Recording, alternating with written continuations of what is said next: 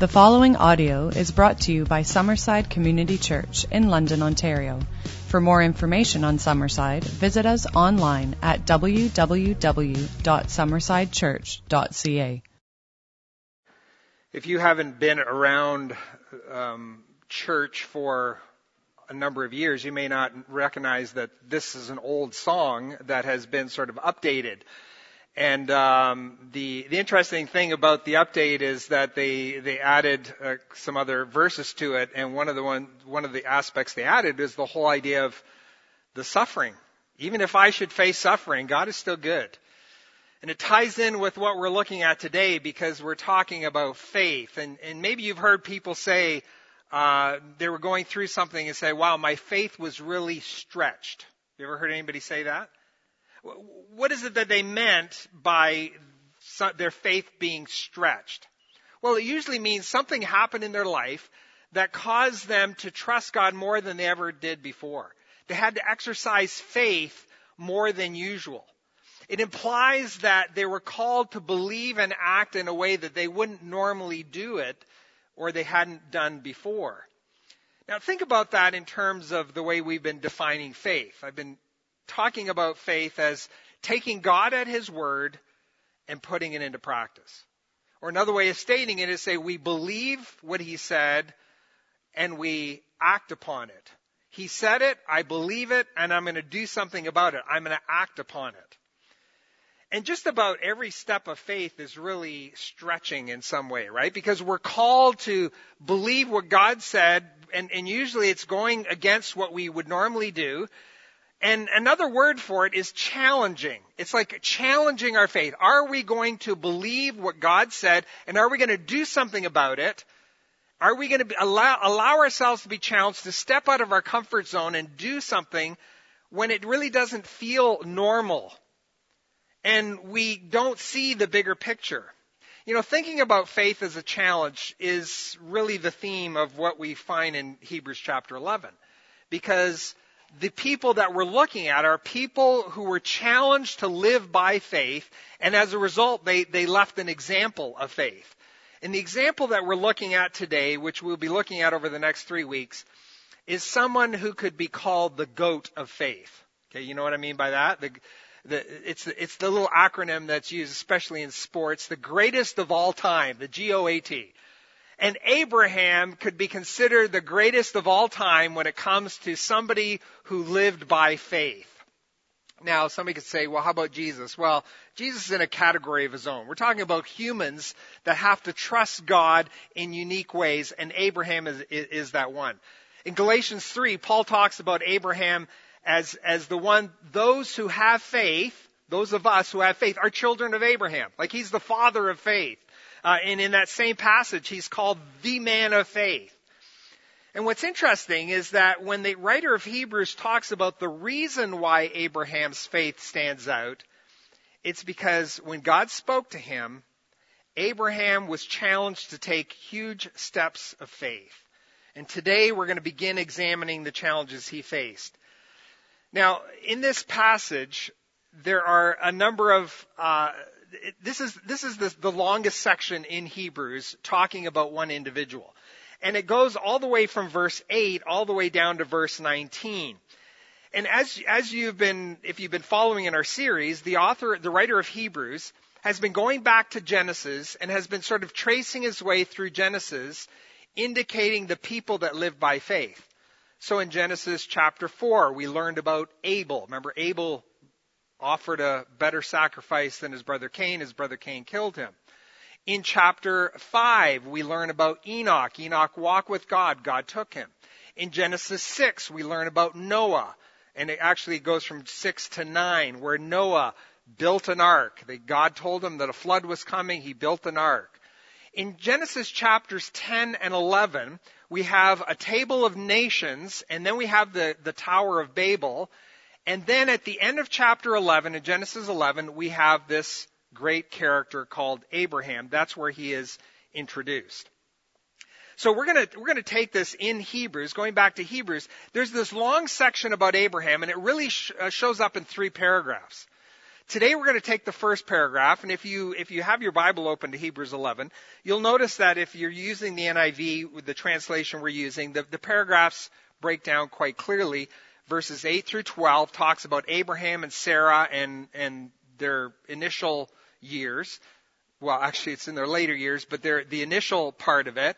And then there's going to be verses 13 to 16 we're going to deal with next week, which it's like it's like the writer is is telling us about Abraham and Sarah, and then he, he has this parentheses in there where he says, "Now I, I want to give you the bigger picture of what these people were waiting for and longing for," and we'll see that next week. And that's I'm really looking forward to that because that's one of the big themes in the Bible. And then in verses 17 to 19 of Hebrews 11, we have the the telling of Abraham offering his son Isaac uh, as a sacrifice, which was a huge event. So we're going to deal with it in those three sections. But before we get into it, let, us do a little background on Abraham. So going back to, to Genesis 11, at the end of Genesis 11, we're told that about Abraham's father and his family. Now, in Genesis 11 and 12, it's not clear exactly when God spoke to Abraham. Um, in, but we do have, because in in uh, Joshua 24, though, we do have a clear statement saying this is when God spoke to Abraham. Um, because in Joshua 24, Joshua before he um, before he he left before he died, he's the one that led led the people into the into the land of Israel. Uh, Joshua said to the people, "This is what the Lord, the God of Israel, says." Long ago, sorry, I'm getting mixed up here. This is, this is a different passage here. Here's the issue. We tend to look at Abraham and we tend to think Abraham must have been a great man, right? Because that's why God called him, because he was this super saint, far beyond anything his day. Like Noah, you know, Noah was righteous in his day. All the other people were sinful, so God chose Noah to, to obey him. Listen to the description in Joshua that Joshua gives us about, about um, Abraham. Joshua said to all the people, This is what the Lord, the God of Israel, says. Long ago, your ancestors, including Terah, the father of Abraham, and Nahor, lived beyond the Euphrates River and worshipped other gods. He says, he says, Abraham and his father, they worshipped other gods. He was not what you would say a was not a righteous man. He was not like Noah, obeying God and following God. He was, he was an idol worshiper. Now, God didn't make great promises to Abraham because he was a great man and he deserved it. Should it surprise us that when Jesus came, who did Jesus go to? Did he go to the, the, the people that everybody looked up to as being the righteous people, the real religious leaders? He says, no. He says, I've come to call sinners to repentance. He went to the tax collectors and sinners and said to them, Come, follow me. And when you read Genesis, it's not clear when God actually called him because in Genesis 11, it, you get the impression that God called him when he was in Haran, which was quite a ways away from where his family was from. But in Acts chapter 7, when Stephen retells the story of Abraham, he makes it clear when God appeared. Because in Acts 7 verse 2, Stephen says, The God of glory appeared to your father Abraham while he was still in Mesopotamia before he lived in Haran. Some of you are saying, Where are these places? Okay, let me show you on a map. So on the map here, we're going to be able to see Ur of the Chaldees down in Mesopotamia is where Abraham and his father Terah were from. That, according to Stephen, that's where God called Abraham. And he told him to take his family and leave. and he was going to take him someplace and he'll show him later. He didn't tell him where. He says, I just want you to follow me. Abraham takes his family and they follow. It's about 900 kilometers from Ur all the way up to Haran. Now, I, I was trying to get an idea of, okay, what does that mean for us? I mean, you know, for us to drive 900 kilometers, some of you will do that driving to Florida. You know, it's like, yeah, 900 kilometers, yeah, no, not a big deal. Nine hours, 10 hours, yeah, we can do that. These guys are, are traveling with, in camels, okay? They're loading up camels, and at night, they unload the camel, set up their tent, have to move into their tent. Next morning, pack up their tent, put it on the camel, and go. And they're, they're going like 20 to 30 kilometers max in a, in a day. So it's taking them like a month and a half to get up to, to Haran. They get up there and Abraham figures, yeah, this is a great spot. Let's settle down here. This is, maybe this is where, the, where God was leading us. While he's there, his father dies and they have to bury him. And God says, no, Abraham, this isn't, this isn't the promised land. You need to keep following me. And he takes Abraham another 700 kilometers down to Shechem, which is in the land what we know now as the land of Israel. This was before it was called Israel. It was just a, a land in the town of Shechem. And Abraham gets there, and God tells him, This is the land that I am giving to you. Now, this is a good place to stop and to end the story and listen to the, go back to the writer of Hebrews. Because in Genesis, we have the details of what happened, and they tell us what he did and how God, how Abraham obeyed God. But when you get to Hebrews, in these short verses, the writer of Hebrews is telling us why he did it and what God was doing and what was happening. It's like he explains how his life, Abraham's life, was challenged on each step that he took, taking the step of faith. And what we need to see is that even though Abraham's challenges may have been huge compared to ours, each step that he takes is the same kind of step of faith that you and I have to face in our daily lives. There's a sense in which every time we're called to act in faith, we have to face a choice. Am I going to believe God and do what he says? Or am I going to keep doing what feels normal, what feels comfortable, and what feels safe? And Abraham had to make that choice. And you and I are facing the same challenges every day. It may, it may not be in major things like Abraham was dealing with, but it's still choices that we have to make.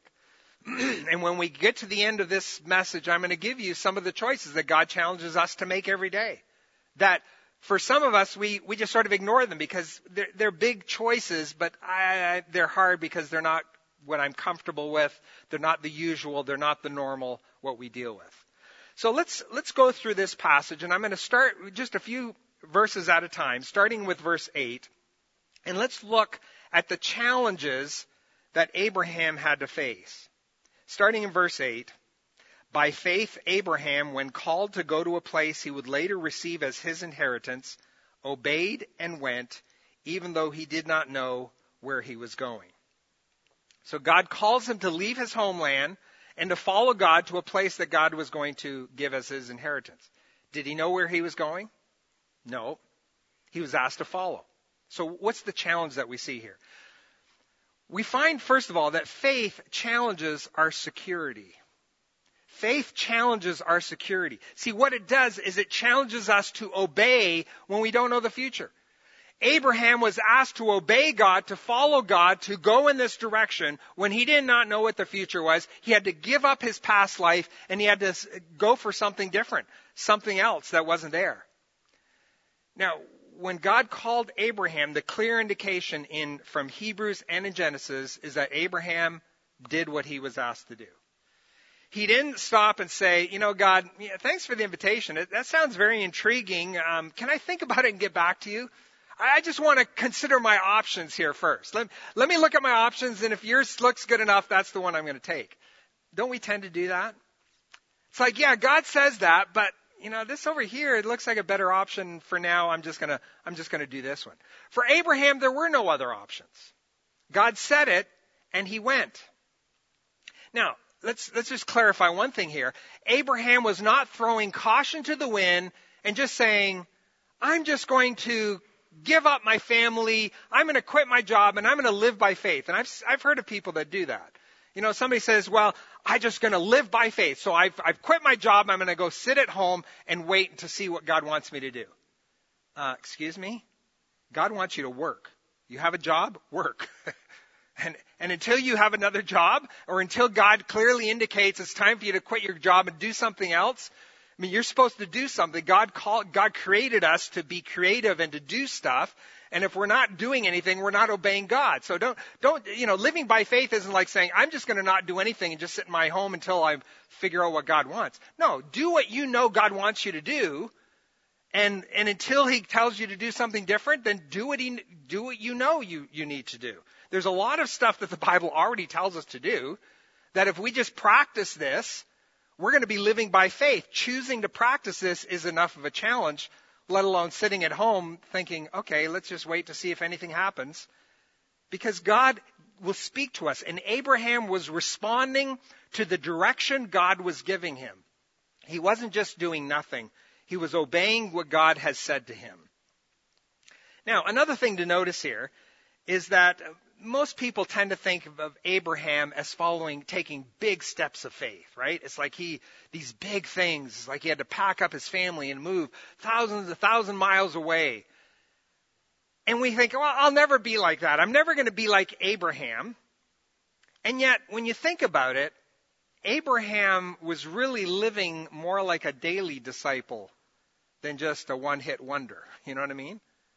It wasn't like he had one decision to make and that was it. No, every day, Abraham got up, he had to pack up his camels and go the next 20 kilometers. And the next day, he would have to pack up and he would have to keep going.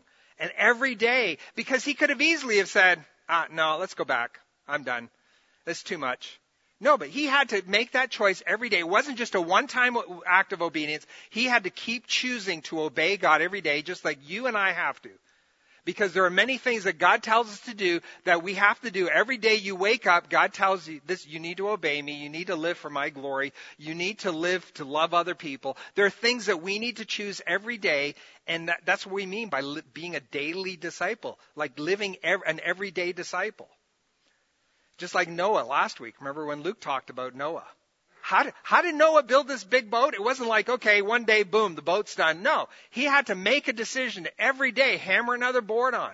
Every day, take that next step, take the next step and the next plan. And it takes a long time. And I'm sure there were days when it's like, this is, I'm exhausted. I, I don't want to go any further. But it was a daily thing that he had to keep doing one, at, one day after another. Now, one other important little thing to note here. What kept him going day after day after day? And you say, well, well, God commanded him to do it, and he was obeying God's command. And that's true.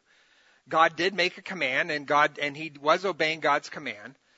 But there's something bigger here that, that I want you to notice that really was motivating Abraham. Because it wasn't just the command to obey. But God gave him a promise, a promise of a better life if he obeyed him and followed his commands. Do you realize that every time God gives a command, he's giving you that command in light of a promise of a better life?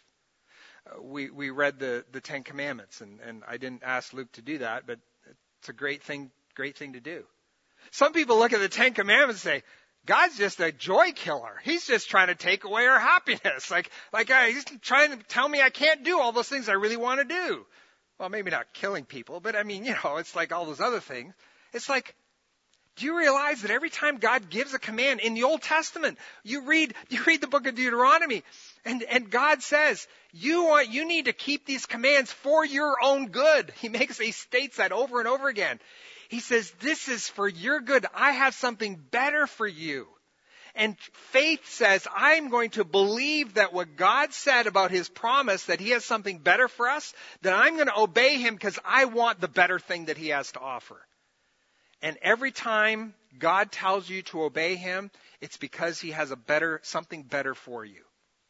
Now, until that comes, it may not be easy. For Abraham, it wasn't easy. It was still a long journey. It took him a long time to get that better life. And in fact, we're going to see next week, he didn't really see it in his lifetime. But God always has something better for us. And we need to believe that and move on. We like to take hold of what feels comfortable, what feels safe, what feels normal. But faith calls us to obey when we don't know the future. But by faith, we're leading leading to, God is leading us to a better future. That's the first challenge. It, it challenges faith, challenges our security. It, we obey when we don't know the future. In the next verses, we find another way in which our faith is challenged. Look at Hebrews chapter 11 verse 9. By faith, he made his home in the promised land like a stranger in a foreign country. He lived in tents, as did Isaac and Jacob, who were heirs with him of the, prom- of the same promise. For he was looking forward to the city with foundations whose architect and builder is God. You see, Abraham, we find him here going to the promised land, and when he gets there, there's a problem. Somebody else is already living there. It's like somebody is somebody's here, God. It's like, isn't this supposed to be my my promised land? But Abraham couldn't even take over the land. Like he couldn't even live in the land. There was it was too big and he had didn't have enough people. And what does Abraham have to do? He has to live like a stranger in a foreign land. He doesn't even have a permanent house or property. He's living in a tent. So here's the second challenge that this brings us. Faith challenges our relationships. It challenges our relationships. We have to persevere when we don't fit into the present. Abraham is challenged by God to be a blessing more than anyone else in, in, in, in, in history. I mean, God, God blesses him in a great way. And he responds to that challenge by giving up his security, going with God into an unknown future. But the God puts him in a very awkward situation. He's in the land that God promised him, but he has no status. He has no reputation. He doesn't even have acceptance and recognition. He's treated as a stranger in a foreign country. Abraham would have been tempted to look at the people that were treating him like a stranger. Do you realize this is my country? God promises to me, this is my land. No, he doesn't do that. He recognizes that people are going to treat him as a stranger, and he recognize he accepts that. And I'm sure there were days when he was probably thinking, you know, life would have been a lot easier back in Ur, where the family was there. And if I had a problem, I would just call up my cousin. He'd come over with his whole crew and help me deal with my tent problem or help me get the flocks together or help me do this or that. And we would get together and we used to have big parties together. It was just a great get family celebration. But here he was on his own.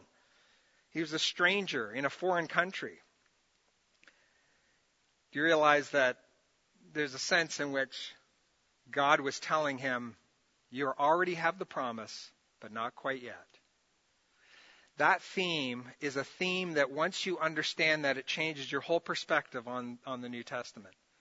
Because God says to us, when Jesus came and he said, the kingdom of God is here. He says, look, if I am, if I am casting out demons, then I am demonstrating to you the kingdom is here because I am the king. I am here. So there's a sense in which the kingdom of God is here and the disciples were excited. He saw Jesus do miracles demonstrating the, the power of God's kingdom. But then he left. It's like, wait, wait a second. I, I thought the kingdom was God, the kingdom was here. Like, why aren't you bringing it to its fulfillment? Well, God had another plan. Jesus left and he said, look, I'm going to come back and establish my kingdom fully and completely and defeat all the enemies. But until then, you need to keep doing what I've called you to do. Because very often, God has something He wants done. He makes a promise, says, This is what I'm going to do. But until that is done in its fullness, there are a billion other things I want to do. And you can think of it that way. The reason why Jesus hasn't returned yet is there are a billion other things He wants to do before that happens. And you and I don't know, don't know what all those good things are, but we have to trust Him to say, you know, I'm going to trust Him. And until that happens, and it's true about your adoption. You know, the Bible says that we are adopted into God's family. We are sons and daughters of God. That's an amazing thing. But then Paul says in another passage, says, we wait for our adoption. Well, it's like, yeah, we're adopted into God's family, but where, where is it? You know, like, like we're stuck here. We're waiting to be reunited with, with Christ and be in God's home. And it's the same is true when it comes to not only adoption, not only God's kingdom, but another one that, that he mentions is eternal life. Jesus says, you believe in me, you will have eternal life now. So right now, you and I, if you've, you've put your faith in Christ, you have eternal life now. But we wait until we go through death, until we end up with eternal life. Here, Abraham had already received the benefit of living in the land, but it wasn't yet fully his he's stuck living in tents. I don't know about you, but I don't mind living in a tent if I'm in Algonquin Park for a few days. But I don't think I could handle living in a tent for a long time. I mean, a tent is not like a city. It's not like a house. It's not like, because a tent is not very safe. You know, it's hard to protect a tent from robbers if you're not going to be at your tent all the time. You know, if the rain comes or the winds blow, you know, your tent isn't that stable. A tent is not, is not a secure, permanent place. But because of his choice to live by faith, he ended up being a foreigner, in a stranger in a foreign country. Now, verse 10 helps us to understand what, what Abraham was thinking. And, and I don't have time to go in it because we're going to deal with this next week when we get to verses 13 to 16 because the same theme is there where it says that he was looking forward to the city with foundations whose architect and builder is God. And you get into verses 13 and 16 and it talks about what they were expecting, what they were longing for, and how we can long for those same things. But we, we'll get into that later. For now, let's look at the third challenge that faith brings us. And this challenge brings Sarah into the picture. Uh, in fact, in verse 11, it indicates that Sarah had to exercise faith along with Abraham. Listen to what it says. And by faith, even Sarah, who was past childbearing age, was enabled to bear children because she considered him faithful who had made the promise. And so from this one man, and he as good as dead, became, came descendants as numerous as stars in the sky and as countless as sand on the seashore. Now, the writer of Hebrews would assume that anybody reading this uh, that he was writing to, they would have they would have known about Abraham and Sarah. Uh, they would have known about Sarah, how they had left Ur when they were Abraham was 75 years old, and now he is 99, so like almost 25 years have passed. And he describes, notice how, how he describes Sarah, Sarah who is 90 years at this, 90 years old at this time, describes her politely as past childbearing age. Isn't that typical? You know how you you know you describe you don't want to offend anybody, so it's like uh, you know she's not old, she's just past childbearing age. It's like she's been in menopause for over two decades. You know, I mean she's old, okay? But notice how how he describes Abraham bluntly. He was as good as dead. It's like he's, he's an old man. It's like it's like God made the promise. The promise wasn't fulfilled. She's past her childbearing age. He's as good as dead. And that shows us the third challenge that we find about faith. And that faith challenges our logic. Right? It's illogical that these two elderly senior citizens would have a child. But they're called to expectantly wait when their options have expired. And faith challenges us, sometimes beyond logic. Sometimes we have to expectantly wait for God to act, even though all hope is, human hope is gone. I mean, from a human perspective, all options for having children have expired. The idea that this old couple would have a baby is so outlandish that at two different times when the angel tells them that they're going to have a baby, Abraham laughs and then Sarah laughs. Two different occasions they laugh. And what does God do? He says, okay, that's what you think? I'm going to call your child Isaac. Laughter. called this child, the child's name Isaac is, is the name laughter. He says, you guys are laughing about it? Okay, I gotta keep you laughing. God has a, has a real sense of humor here. In fact, uh, Abraham's name, you know, Abra- Abraham's original name was Abram, not Abraham. And Abram is exalted father. He had that name for 99 years. God says, I'm going to change your name. And I'm going to make it Abraham, the father of a great multitude. Can you imagine Abram, Abram going to the market? You know, he's 99 and his buddy calls us, Hey, Abram, how are you doing? He says, uh, God changed my name. My name is no longer exalted father. It's the father of a multitude.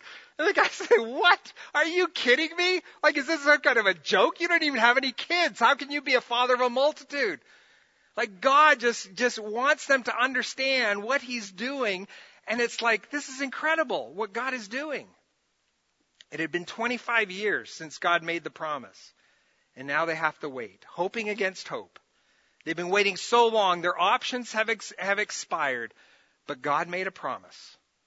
And at some point, these two stopped laughing about it and tried having a child, and she gets pregnant, and within a year, these two old senior citizens are changing diapers. Can you picture it? It's like, oh man, I'm past that, okay? Um, if the kids are over, Faith takes care of uh, changing diapers. It's uh, I'm too old for that. Now, remember what we noted earlier. Very few of us face these monumental choices that Abraham and Sarah did. But we have a lot of clear choices that God gave us to make. And Jesus, when he was on this earth, he told us what God's will was. He revealed God's will to us. One of the things he said is, he says, seek first the kingdom of God. Make God's kingdom your top priority in everything you do. How many of us do that? How often do we respond to God in faith and say, God, I'm going to obey what I know you asked me to do to seek the kingdom of God above all else? Well, I'll do that as soon as I get these other things done first. That, that they're okay. They're not really priorities, but I have to do them first, right? It's like, no. Do we do we really are we really choosing to make steps of faith, doing what God has called us to do? God says, don't worry, because your heavenly Father will take care of everything.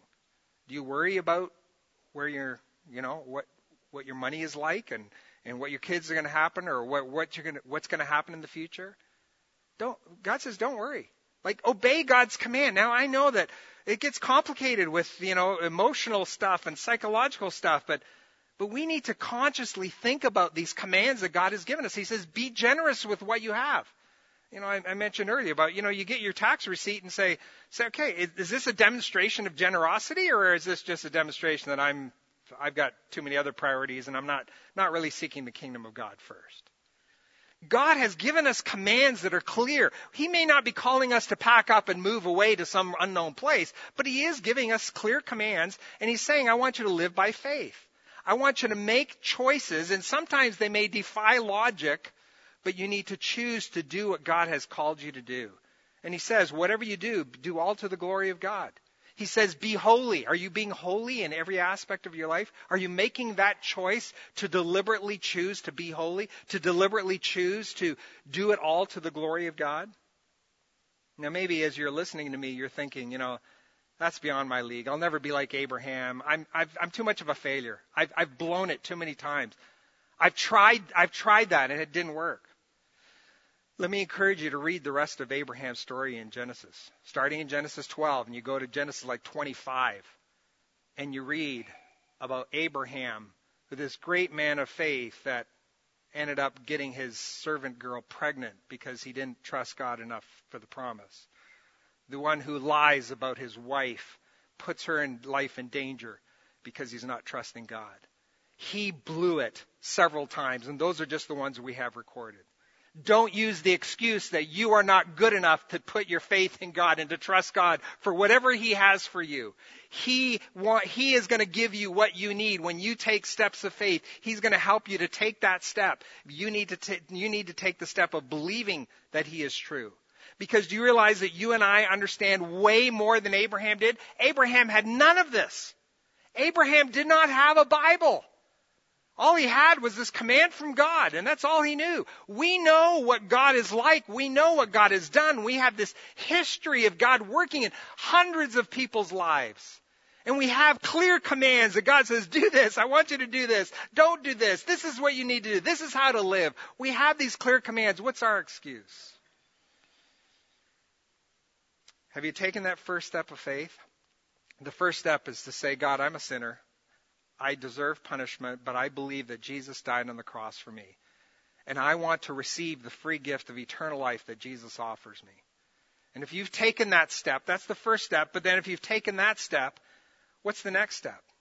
What is it that God is asking for you? What it may be something you read in your in your devotion. Say, God, God clearly, wow, this is something I'm I'm I'm angry with my brother. I, I better go deal with that. Are you going to obey him? Sometimes that the challenge is going to challenge your security. Maybe God is asking you to, to do something that's going to challenge what you're holding on to, whether it's money or reputation or status or, or some kind of relationship issue. He invites us to obey even though when we don't, where we don't know He's leading us. It's going to challenge your relationships. You won't fit into the present. The present. We're going to feel like aliens and more and more in our world, we feel like strangers and aliens in this world. And, and the whole New Testament talks that that's normal for, for Christians. Uh, Jesus said, don't be surprised if the world hates you. That's, that's the way it is. We live as aliens in this world because we're longing for a promised land, a future that's far better than the present. And we know that it's going to happen. God gave us that promise. We need to obey Him even in the little things that He takes us through. And sometimes it's going to challenge our logic. We're going to call, we're going to be called to believe someone we can't see, leading us to a place that we've never been, but He'll take us through experiences that we can't understand, but He's going to do it. And he's, we can trust Him. I'm going to pray, and then we're going to celebrate the Lord's table. And I want you to think about the fact that when Jesus was with the disciples in the upper room, he said to them, I mean, they, they're excited, right? Because here, they, he was, Jesus was going to die, and they, they were nervous about him dying, and they didn't know. And then even later, he rose, after he rose from the dead, they were excited about that, but uh, he was going to leave. And he says to them in the upper room as he meets in that, at that Last Supper, he says, I'm going to give you something to remember me by. And I want you to do this in remembrance of me.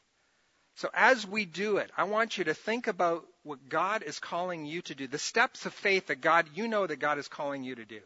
Maybe it's a little thing that you need to do tomorrow morning. Maybe it's something you need to do right now. And ask God to help you to believe that just as those disciples were in fear of Jesus going to the cross and dying, he said, You can trust me because I am giving my life for you. Let me pray for you, and then we're going to celebrate the Lord's table. And I'll ask the uh, ushers to come at this time. Father, you are so great, and your plan is beyond our understanding. There's so much that you call us to believe, and it's we find it difficult to believe, even though your your ways are beyond our ways, and we should just accept it. Help us even as we spend this time celebrating the Lord's table to think about the fact that Jesus gave his life for us. He lived a perfect life so that we could follow him even to death. And thank you that he is through his death he has provided the forgiveness in his blood.